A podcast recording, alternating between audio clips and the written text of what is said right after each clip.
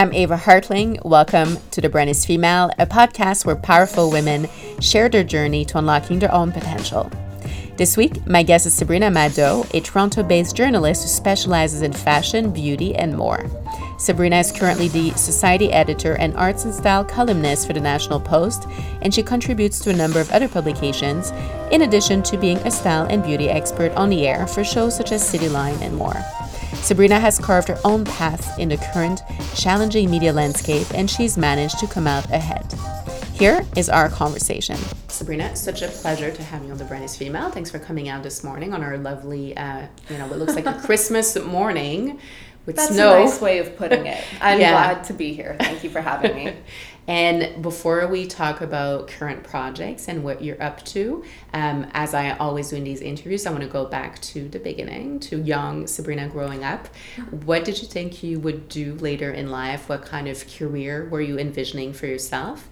And did you already know you would be a journalist and editor um, at some point? I was always a very strong writer and I loved writing. However, when I was a child, I didn't really think being a professional writer or journalist would be a very viable career, which maybe I had some foresight there. Uh, so I always thought I wanted to go into law. And when Oh. I was a really young child, I actually thought I wanted to be a criminal defense attorney. Oh, I love that. Most six year olds want to be, I don't know, princesses or teachers Or or, firefighters. I wanted to be a criminal defense attorney.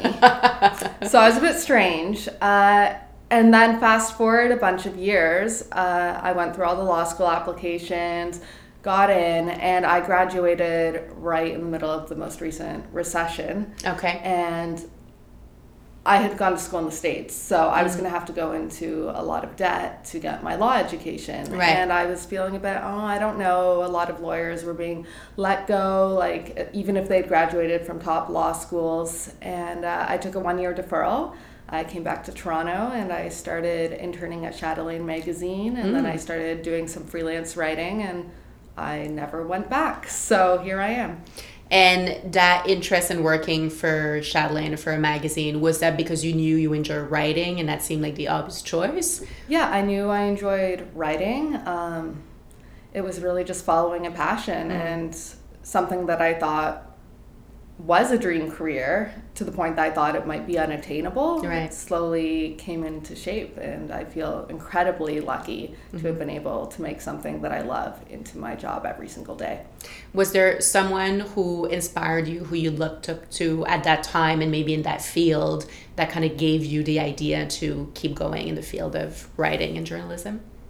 Hmm. I'm not sure that there's one single person, but I've always read a lot and definitely looking up to strong female writers, especially ones who worked in fields like arts and culture and fashion and took those fields very seriously.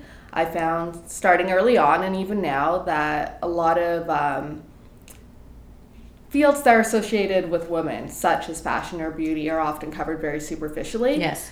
Uh, and I've always felt very passionate that those should be taken as seriously as politics or sports. I mean, you look at a sports section and it's treated like these numbers and math and Yeah. stats, and it's so serious the analysis. And I think that women's interests should be covered the same way. Right. So I gravitated towards uh, reading other writers who treated subjects in that manner and tried to uh, follow in their footsteps. And tell me about uh, the people who kind of mentored you or gave you a chance, because in writing, it's pretty. It's very much about you know catching the attention of a senior editor or an editor in chief at a publication and making sure they give you work. Basically, how did you find that process? And did somebody, you know, were there a number of people who championed you along the way? Absolutely. Like you said, it's so important in the journalism field. Um, for better or worse, a lot of it is about who you know and the relationships you make. Right. Uh, the man that I interned for at Chatelaine, he was their director of celebrity relations at the time, which meant that he procured their celebrities for their covers and did those negotiations. And he was out at a lot of events around town. His name is PJ Tarasuk. And he was wonderful in that he always took me with him to these events. yeah. So it afforded me the opportunity to meet a lot of people in the field at a very young age, at a very uh, early point in my career that I otherwise probably would not have been exposed to until much later on.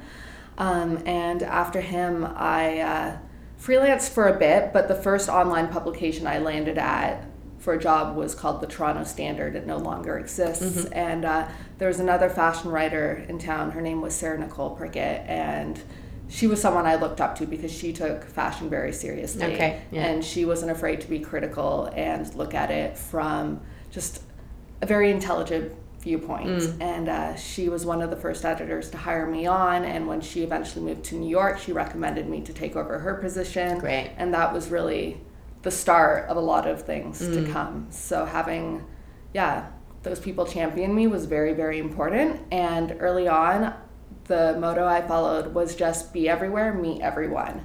Love so that. try to go to as many events as possible, as mm. many networking opportunities. And even if it doesn't come naturally, or you're not in the mood, or you just want to stay home in your sweatpants, mm-hmm.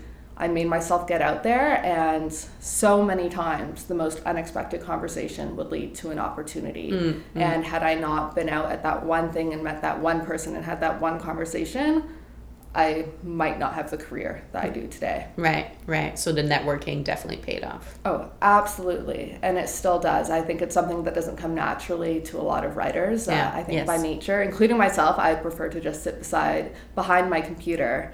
Uh, but it's something you have to force yourself into doing. Mm. And I mean, it's, it is a cliche, but practice makes perfect, and mm. you become more and more comfortable the more you do it. Mm-hmm. I want to ask you about so you've talked about how you were interested in covering fashion, you know, with a more uh, intelligent or kind of look at it in a in a more meaningful way. Um, how was that received? You've mentioned an, an, editor of yours who shared the same point of view, mm-hmm. but is that something you find you've been able to do in your writing in in the topics you cover?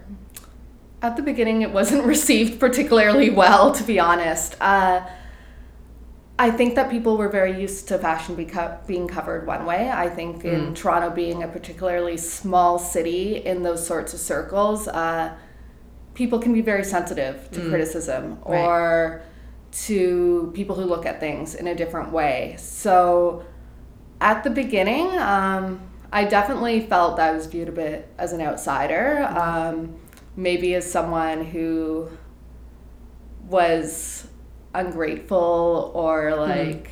even like as a woman you have to say like a bitch i don't know if yeah. i can say that on yeah. your podcast you can totally swear perfect uh, so that was a bit challenging i mean one of the first like i remember going to toronto fashion week for the first time and just writing on a blog that i was contributing to at the time a critical review of something and someone who had many more years experience with me in the industry came up to me and told me I'd never be a fashion writer huh. because of what I had written and I had probably burned so many connections and I was always being told by so many people be careful mm-hmm. don't write that you're going to ruin your career and I've been on a few PR blacklists as well uh, but at the same time it was that willingness to I think, be authentic, be honest. Yes. Do something different. It was never about being negative or tearing people down. Yeah, it, yeah, yeah. it was trying to report on fashion in a, an honest, more serious sort of way that yeah. just wasn't all, you know, rainbows and unicorns and butterflies. Yeah. And, uh, I mean, at the end of the day, that's what uh, drew readers to me was knowing that they, exactly. I think, could trust me, that I had that credibility, yeah. and as the years went on, it just became more accepted. I think the more entrenched you become in the quote unquote establishment, then mm-hmm. the more tolerance people have for you sometimes. Yeah. yeah. Uh, so yeah, it was not always easy. But I think it makes perfect sense because, and, in, especially in fashion, the challenge, and we often talk about, you know, church and state and advertisers, you know, who support publications and the problem is we end up seeing the same brands covered over and over again, always in a positive light. And sometimes I find we're not having a smart conversation about what's really going on in the fashion industry. And if we look at Canada specifically, there's challenges for designers, for brands who are based here. Mm-hmm. Sometimes we need to, you know, there, there has to be an element of constructive criticism as well, or we're not going to grow as an industry.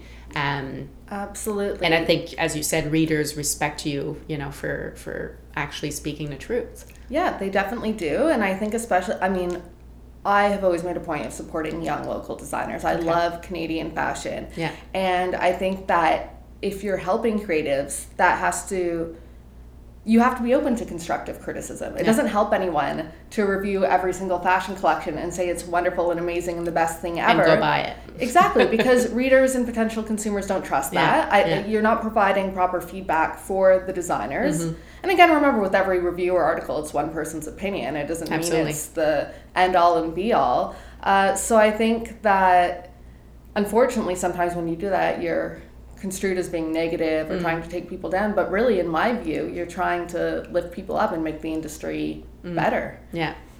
And I, I do want to ask you as a journalist, and that's always a tough and sensitive question. Mm-hmm. Um, what's your point of view on advertisers' relationship with publications? And yes, there is something to be said about uh, print media. You know, it's very difficult being a media or print. Uh, I mean, not, not just print, digital also has its challenges. It's becoming more and more difficult to find support, to find advertisers to be able to keep the publications alive. And I think increasingly publications have been letting advertisers get more and more involved into, you know, the editorial side of things. And we know there's publications who are a little bit more lenient than others as a journalist how do you navigate that line? And you know you obviously still want to have a relationship with the brands and the advertisers who support the publication you write for but you want to have you know that uh, that freedom of sharing your opinion and, and sharing your real point of view. So have you found yourself in a situation where you know that was an issue for you?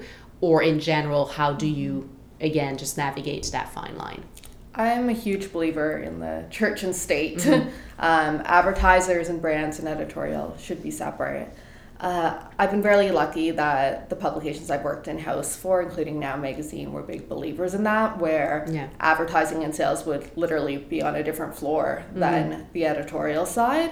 Um, and that separation is actually something that really drew me to writing for newspapers. Okay, Uh, most yeah. of my work right now is with the National Post, and when I do freelance other places, it's been with the other newspapers. Um, I find with newspapers there's still more division Yes. between advertisers Yeah. and editorial. Like I have never once at the National Post, I can say this, been asked to write something in favor of an advertiser or Right. a brand, or been asked not to write something about an advertiser or Mm. brand. Um, on the few occasions where I've written for magazines, that's not been the case. I Right. find that advertisers and brands have a much greater influence there. yeah Um, you can't write the same sorts of stories, Yeah, yeah. and you can't be as authentic, which is why um, I've just chosen not to work with them Hmm. as much.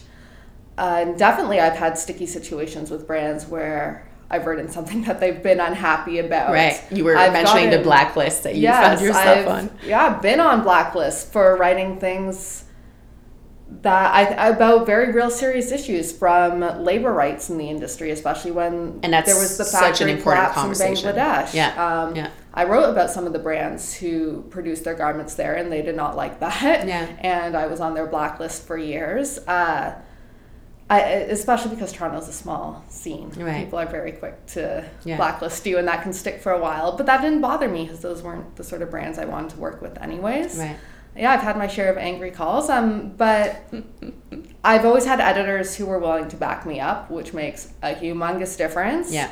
And always, I've just really made it my brand that like if there's a factual error, of course Yeah. I'll change it, but I'm not going to change it because you're not happy with it. Yeah. And I think over the years, because my brand has been about being authentic and honest and not catering to brand interests, mm-hmm. that most people I work with on that side, whether it's in PR or marketing, understand that now. Yeah. And I don't run into as many issues actually as when I Yeah. was younger, and maybe they thought that they could push me around a little bit more. Right. Yeah, yeah, yeah. You've built a reputation for yourself. yeah, and, yeah. it's become a bit easier over the years in some ways. Do you think that the public and the brands and you know and the PRs would have the same reaction to a male writer holding their grounds in the same way? I definitely think it's probably easier for male writers. Yeah. As I said earlier, I think as a female, there's always this perception that you're supposed to play nice, Yeah. even when you're a journalist. Yeah. And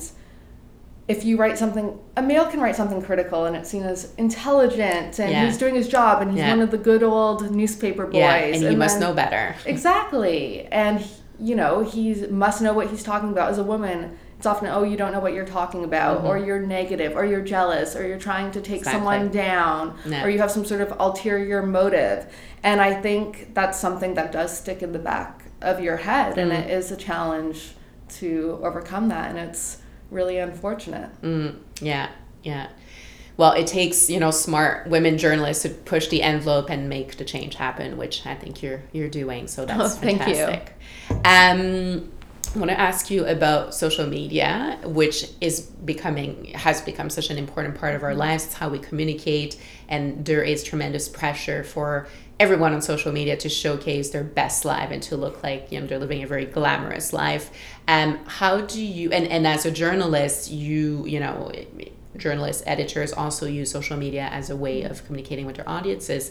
How have you been managing that part of your communication strategy, and what? Um, how do you also make sure that you find balance for yourself in the content that you are willing to share on social media? Yeah, my social media journey has been kind of strange. Uh, it's not something that comes naturally to me. I am naturally a very private person. Right. I'm not very impulsive.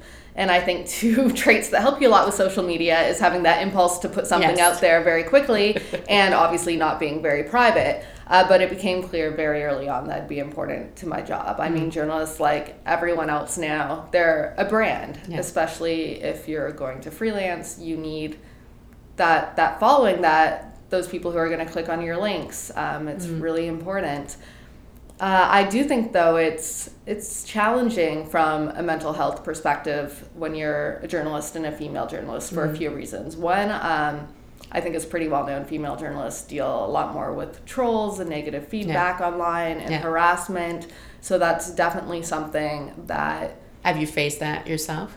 yeah, on a few occasions. I'm lucky I haven't had as serious situations as, excuse me, I know some journalists who have had stalkers or death threats Oh, or rape threats, and I haven't had anything. Sorry, I'm just going to take a sip of water sure. here. I'll go back to that.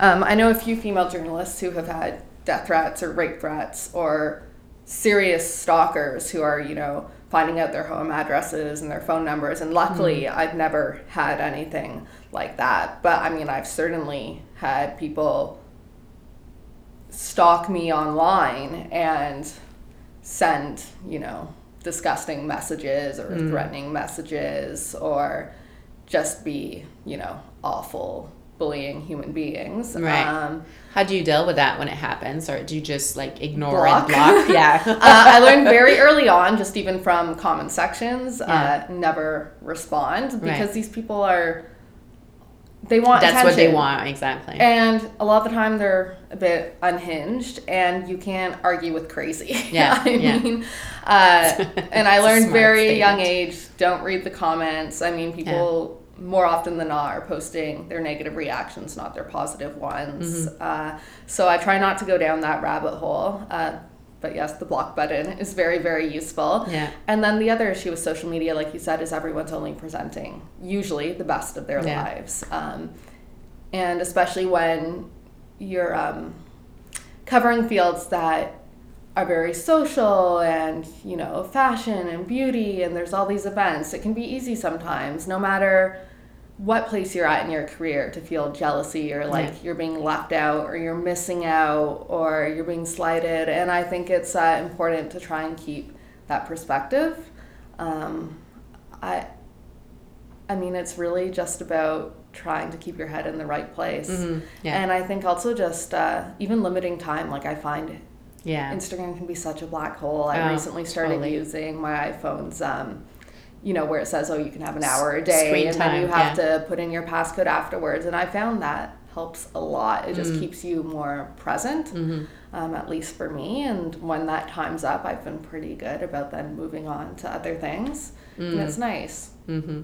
Um, what would your advice be for young women and you know young women in the media who are trying to build their personal brand and obviously want to be seen, but you know who also are probably you know they have they don't have the um, um, they haven't built yet the the shell to be able to uh, you know go through that level of criticism or you know stalkers online and so on and also just the the, the challenges with self-image that can come from mm-hmm. dealing with social media in general what would your top advice be for young women starting out specifically to social media unfortunately when it comes to dealing with criticism in a way there's it's a bit baptism by fire right. you're not going to develop a thicker skin to it until mm-hmm. you have to go through it um, but i think seeking out the support of other female journalists. I think that a lot of us are very open to real conversations and mm. mentorship. Uh, that's like if you need help, seek help. I think mm. that's something that's very, very important. I think also when it comes to social media, there's such this pressure to put everything about your life out there. Yeah. Um, and it can be very tempting because often the things that are the most vulnerable get the most views or likes at the time. Yeah. But I think it's important to keep something for yourself. Mm. Um, because your online life is not your real life. Yeah. And everything that you put online stays online forever. Yeah. Um, and I think it's it's important to think of what you're putting on social media, especially if it's related to your job, mm. um, as as a brand like you said, it, it's uh, you have to see it as one part of you, not all of you. And once you're able to make that distinction a bit more, and you start to realize that other people are also making that distinction, that right. what they're putting online is their brand and one aspect of their life. You're not seeing everything. Uh, I think it makes things a bit easier. Mm-hmm, mm-hmm. Yeah, that makes sense. Um, was there a point where you maybe earlier in your career where you found yourself facing a challenge and you said that's it. I'm gonna you know leave writing. This is not for me. I want to do something different. Did that ever happen? Actually no. That's great. Uh, i absolutely love what i do and mm-hmm. even on the worst days i like it sounds so cliche but i feel so lucky and so blessed to be able to do something i love mm-hmm. and I, I can't imagine doing anything else now. So not going back to law anytime soon. No, no. As long as media in Canada does not completely collapse, I will be yeah. here writing. well, and actually that was going to be one of my next questions. So in this changing media landscape and we know the challenges that, you know, specifically print media mm-hmm. is facing, what do you think is going to happen? What do you think is, you know, what are the possibilities for media companies in the future? Mm-hmm.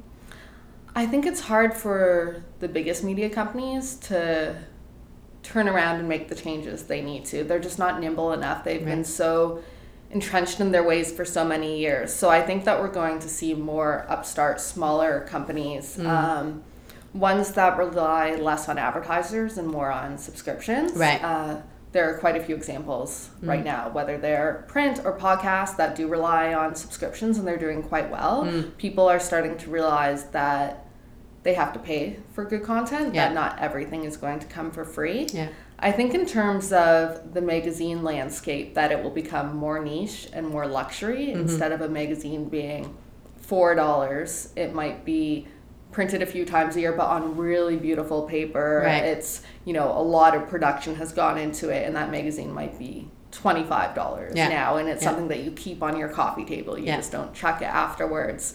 Uh, so I think we'll see a lot of evolution that way. I think another thing that's been happening over the last few years is the value of individual journalists have um, started to become more valuable than the newspapers or the brands that mm. they write for. Right. Uh, people follow individuals and their opinions and their knowledge bases versus an overall brand. So I think you're going to start to see more journalists perhaps experiment with having their own channels right. or their own projects and. Uh, it'll be interesting. I, I think in some ways that can lead to more freedom, but yeah. also when you don't have that institutional support, that can make you more vulnerable. Mm. So it, will be an interesting journey to watch people go on. Mm-hmm. Um, if you could go back in time, um, you know, 15 years, maybe less, maybe more, is there something you wish you could do differently, something you would change?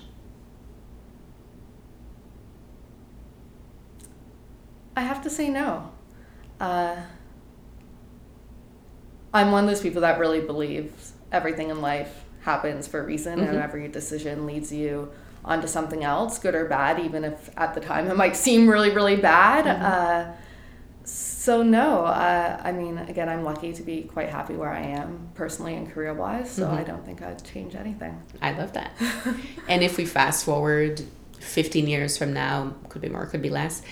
Looking back, what's the one thing you'll think you think you'll be the most proud of? I think really trying to stay authentic and trying to be as fearless as possible in my writing. And uh, like I said, it hasn't always been easy. And when I look back now, even I can't believe I read some of the things I wrote when I was in my early 20s. And I'm like, oh my gosh, I don't even know if I'd write that now. How, Right. like, how did I do that? How did I stick with that? But at the same time, I'm like, oh, you were gutsy and you were a badass. And that's Yeah. awesome. Like, I'm Yeah. cheering for myself in the past Oh. I love that. So I think uh, hopefully like just staying on that path and Mm. being able to write stories that I'm very passionate about, uh, and certainly like I don't want to say only about stories that are critical, positive stories too. I, Yeah. I'm so drawn to anything that's a unique perspective that makes people think Mm. that um, perhaps pushes forward women's issues Yeah. or labor issues or any any cultural hot topics and i think just having the ability to discuss those and hopefully make people think differently Mm. and not be afraid to uh, to make yeah to make people think or maybe even sometimes offend people or Yeah. give Or them challenge pause. them, right? challenge people Yeah. that's exactly it i think the willingness to challenge people that's what mm-hmm. i'll be proud of and that's what i am proud of I love that. And do you find that we have enough content today that is challenging the minds of readers? And I think part of, and that was a follow up question I wanted to ask, but um, we also live in content overload, you know, between everything on social media, everything in digital channels, in addition to existing, you know, print media or TV, whatever it is. We're literally bombarded with contents, and not all of it has been vetted through, you know, proper channels. So, um, a lot of it is biased. A lot of it now brands produce their own content. If we think of the fashion world, for example, so it's really hard to know the difference. Um, so do you think we're still being challenged enough as you know intelligent minds um, on on the reader side or the, the, the content consumer side? I said, I think it's a bit ironic that we live in a period where there's more access to content than ever. Yeah. But are we necessarily getting good content? I think it's become harder to wade through all the crap to get to the good Yeah. stuff. Yeah. Um, and I think the human brain can only process so much. So you're getting tidbits from everywhere, and you might know a lot more about little things Mm. or have opinions on little things, but how well informed are those opinions? Yes. Um, and I, I really do think that's a challenge. And I think it's something we as consumers of media and content have to be more conscious of that every time you click on something, every time you read something, listen to something, you're making a choice, not only in the type of content you're supporting, but in what you're feeding your brain and your thoughts. Yeah. And I, I think it can be very tempting to just, you know, go for the lowest hanging fruit. And, and I think that there, there's an element of personal responsibility that when you live in a Absolutely. society, Yeah. you you uh, try to be well informed, you try to challenge your brain, you try to become more educated and grow. And I think that's something that uh, we're still on a journey towards. Mm. I want to ask about your own personal content consumption strategy. So on a on an average day, what kind and you're you know you obviously have I want to say an added responsibility as a journalist yourself to you know be informed um you know in in, in, in different fields if you know but where do you get your content from basically So many places. I, I think I'm very much of the millennial generation in that I don't subscribe to any one magazine or newspaper. I get from lots of different places and I really follow what interests me. Uh, I do read a lot of Vanity Fair. I think Yeah. they do a great job of, as we spoke about before, taking cultural moments and sometimes fashion and society and making it really juicy and interesting and important and looking at it from a different lens. I did have a New York Times subscription, but I'm not so impressed with them lately and I'm one of the people that canceled it. Really? Okay. yes, because Okay. I would like for them to stop allowing, you know, sexist white men to uh, take over their opinion pages. Yeah, Uh, I try to read a lot of. Canadian media too, uh, and I read across all the newspapers. And do you do that like on a daily basis? Like, do you actually? I guess you don't. You know, you probably Not get your media physically, online. definitely Yeah. online. Uh, but yeah, oh my gosh, I can't even tell you how, how many articles I read daily. Mm. And I'm subscribed to newsletters from The Economist and from CNN. Like I wake up to these newsletters and I'm clicking them. I, I- think because of what I do, I just have such a thirst to read, Mm. and especially when it's well written and interesting and from a different perspective. And sadly, there's not enough time in the day. Like I could Yeah, read all day right. and write nothing, Yeah. and that would be very bad. Uh, so yeah, just I, I think it's about following stories I find interesting more than where necessarily they I see. come from. Okay, okay. So variety of sources. Do you ever feel the need to go into content detox? Like if you go on a vacation, are you like turning off, you know, access to news sites, or is it something that you find you need to be getting on a daily basis anyway? I actually do read less news when I'm on vacation. It's funny you mentioned that. And I think some of it is you do need a detox. Mm. I think it can be very overwhelming, especially when, like I care so much about women's issues Mm. and I care a lot about politics and there's obviously not a lot of good news in those areas these days and Yeah. it, it can take a toll on your mental health and can feel very overwhelming Mm-hmm. so i have had times where i need to just step back or stop, stop reading about a certain topic for a few days Mm. or you know when i go away just kind of disconnect and i think that can be helpful too because then when you come back and reconnect you have a fresh perspective and sometimes an outsider's view and you see things in a different way than Mm-hmm. you might have before Right. Yeah, that makes a lot of sense.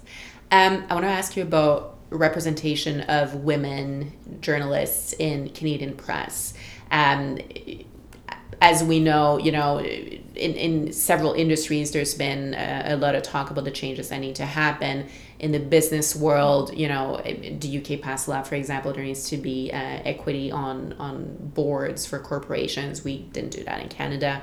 Um, what do you think is the reality with women journalists having a say, being part of editorial boards, having uh, being able to really write, uh, you know, in their own voices, uh, and basically impacting the coverage that we do get as Canadian news consumers? we're definitely not where we need to be yet. I mean, if you look at the mastheads of any of the major newspapers, this is no secret, most of the columnists are older white men. Yeah.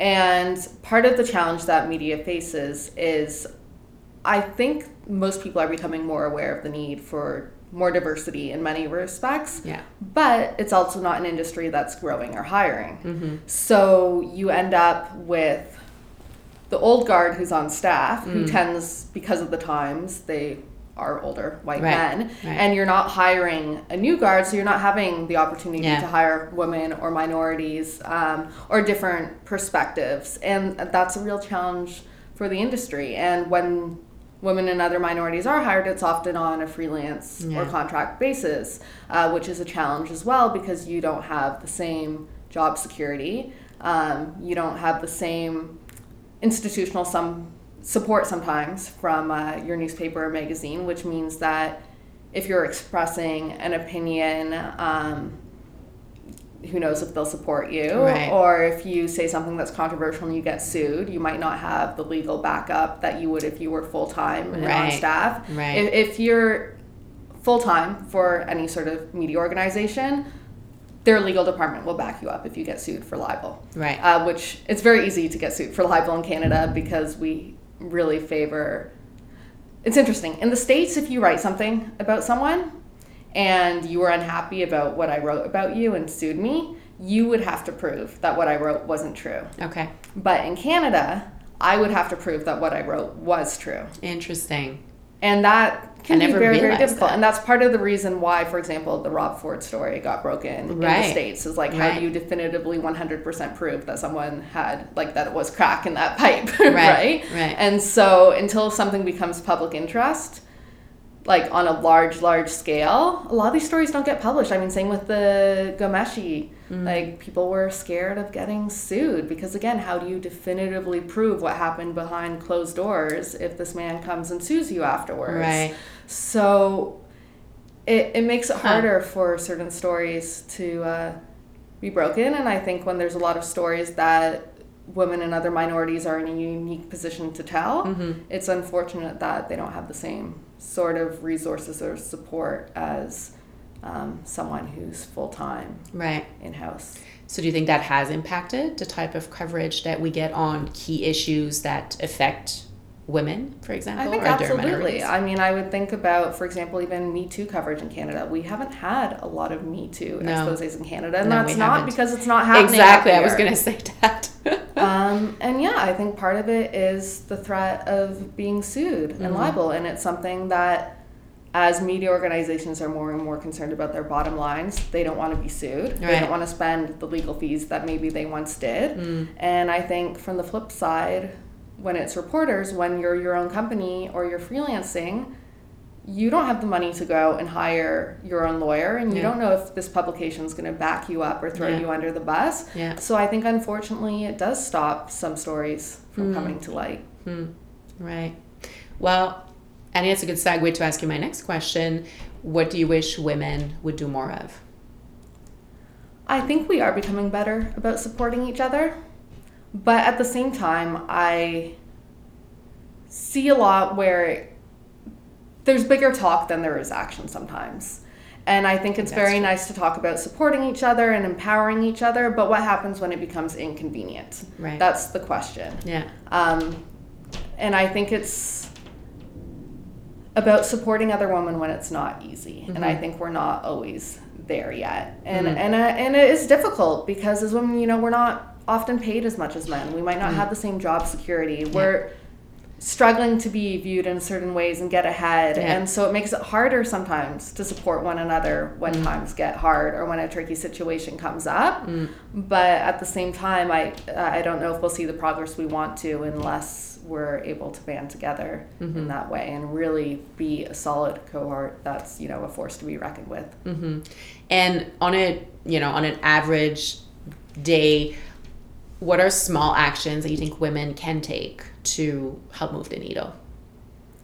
I think when we talk about being online, um, defending other women, Mhm. if you see inappropriate comments or harassing behavior, Yeah. uh, reaching out to other women if you see that maybe they're the target of this or it seems like they're having a hard time. Yeah. Just even saying, Are you okay? Or maybe you're not comfortable sharing something publicly, when a DM saying, Oh, I had a similar situation. Right.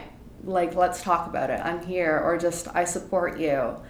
Um, yeah, I think it's really those little things that we Mhm. can do that can make a big difference. And just listening, I think believing, I think trying trying our best to move the conversation forward. Right, right. Yeah, I think that's a very valid point. I like that. Um, on a lighter topic, you've interviewed amazing personalities in your um, in your career up to this point. Um, even recently, we were just talking about your interview with Victoria Beckham, who was in Toronto for an event. Uh, you interviewed Anna Wintour recently. Um, I want to ask about who has been the most interesting or fascinating interview you've done with a woman personality. I mean, it's hard to be Anna Wintour because she doesn't give many interviews, and it was so it was so exciting to get a glimpse behind that closed door. And I found her very easy to talk to, very intelligent, very passionate. Uh, and I could have, I wish that I could have spoken to her for two hours at a time. She was wonderful. I think another person that really stands out, who I interviewed earlier in my career, is Daniel Radcliffe Oh yeah, who I think it's interesting to see. I you can really see how being brought up as a child star has helped develop him into who he is. Mm. And he's always very on and very ready to go and very aware of the media. But then at the same time, he's just fun and like mm. able, perhaps because he's been in it so long, willing to be a bit vulnerable in the way that other mm. stars aren't willing to. So right. yeah, I loved him. He was great. I love that. Who is your dream interview? Oh, that's a good question. And there, maybe there's more than one name. I mean, I think major political figures like Obama would be Mm. really, really interesting to interview. I think even like Vladimir Putin would be interesting Oh, yeah. to interview. Yeah. I mean, people who have such an effect on the world stage and have so much influence. Yeah. Um, also, like the tech giants, like a Mark Zuckerberg, Mm-hmm. again, because they're just changing the world so much and Mm-hmm. have so much influence. Uh, from like a more personal pers- perspective, uh, Joan Didion's my favorite Yes. writer, and I mean, I would love to be in a room with her and just Mm-hmm. have a conversation. I would love to read that interview, but also the one with Poutine. That would be super interesting. Yeah, I'm just picturing him like shirtless on a horse giving the interview. Yeah, exactly. so I think it would be fascinating. Absolutely fascinating. Um, you're obviously you lead a busy lifestyle. Um, you cover events as well for uh, the National Post, so you're out and about quite a bit. And then between the writing and and keeping up with content, as we discussed, we've talked about content detox, social media detox. Um, how do you ensure you stay grounded on a daily basis? What are the the tricks or, or tips or the things that you need to do to feel like you're keeping it together? I think surrounding yourself with good, honest people and people who are also outside of what you do for work is really important. Um, my partner, he's in software development and not at all of the fashion society Yeah. journalism world. Uh, when I told him I was interviewing Anna Wintour, he actually said, "Who's that?" Oh my God. He had no idea who she was. And I was like, babe, no, it's so exciting. He's like, I don't think she's as famous as you think she is. So You're like, no, no, she's a big deal. Trust like, me. I'm calling my mother. She'll know. Uh, and I think that helps ground you, though, when you have Yeah. someone from a very different perspective that things that you think might be the most important thing in the world, Yeah. or someone you think might be the biggest deal in the world, you realize they're not to everyone, Mm-hmm. or that situation might not be as important as you think it is. Mm-hmm. And uh, friends that, you know, are honest and real and not just going to tell you what you want to hear or say yes to you. They they will tell you if you're being crazy or moody or making the wrong decision or you're not seeing things clearly. And I think that's really helpful. The people you surround yourself with uh, make a huge difference. And making time for yourself as well. Right. That's something um, I think we all tend to feel guilty about. We put so much value these days on being busy and go, go, go. And certainly that's important. But at the same time, I think it's just as important to spend time alone in a room or watch your guilty pleasure on Netflix. Yes. Or read a book or spend time with your cats. And uh, it's an mm. ongoing journey for myself too to remember to carve out that personal time. And I notice such a difference when I do. Mm. Mm-hmm. What's next for you, Sabrina?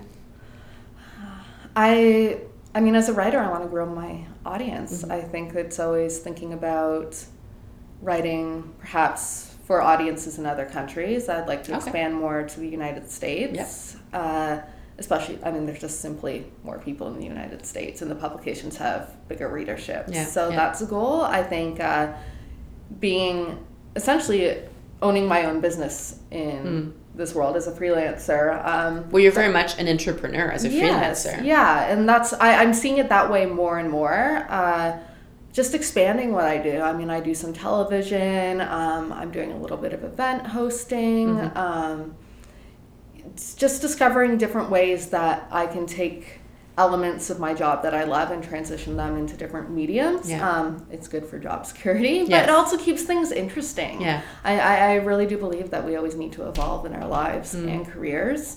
And I don't like to be stagnant for very long. I get bored easily. So I'm, Mm. I am always looking, what's next? What can I do?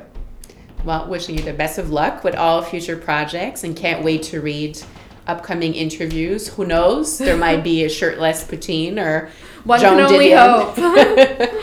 Thank you so much for speaking to me today. Thanks for having me. My pleasure. I hope you enjoyed today's episode. As always, if you like the show, don't forget to rate, review, and subscribe. It's a great way to show your support for the brand is female. And I'm very thankful. I'll be back in about a week with a new guest on the show. Thank you so much for listening.